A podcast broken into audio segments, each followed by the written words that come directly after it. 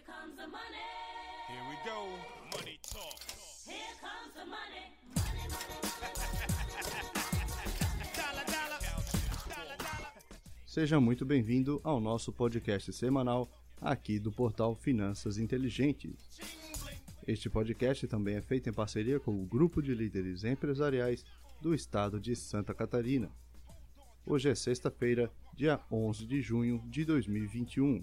Eu sou Victor Silvestre, assessor de investimentos, e vim aqui lhe trazer o resumo do mercado.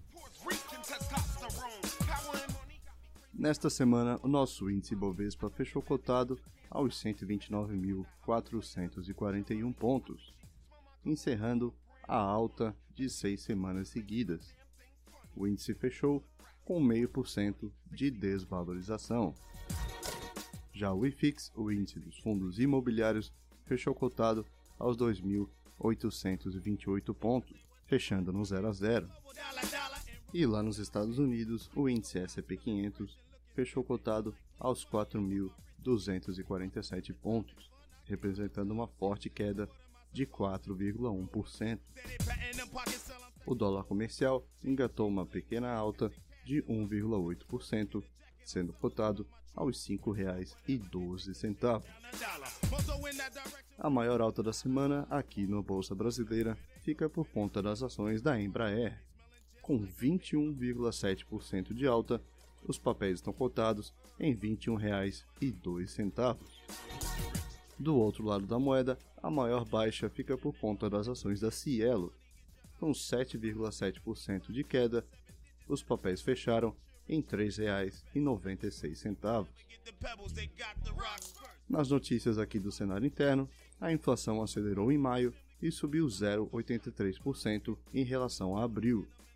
Segundo dados divulgados pelo IBGE, esta é a maior alta para o mês em 25 anos. O avanço é resultado principalmente do aumento na conta de luz em razão do acionamento da bandeira vermelha e da alta no preço dos combustíveis. Em 12 meses, o IPCA registra alta de 8,06%, sendo a maior alta nessa base de comparação desde setembro de 2016, quando o indicador chegou a 8,48% em 12 meses. Pelo menos uma notícia positiva aqui para o Brasil foi de que as vendas no varejo subiram 1,8%, bem acima do esperado. Segundo o IBGE, essa é a maior alta para o período desde o ano 2000. The chatter. You ain't talking money, then you E também aqui no Brasil, o ministro Paulo Guedes confirmou na quarta-feira a disposição do governo de estender o auxílio emergencial por dois ou três meses.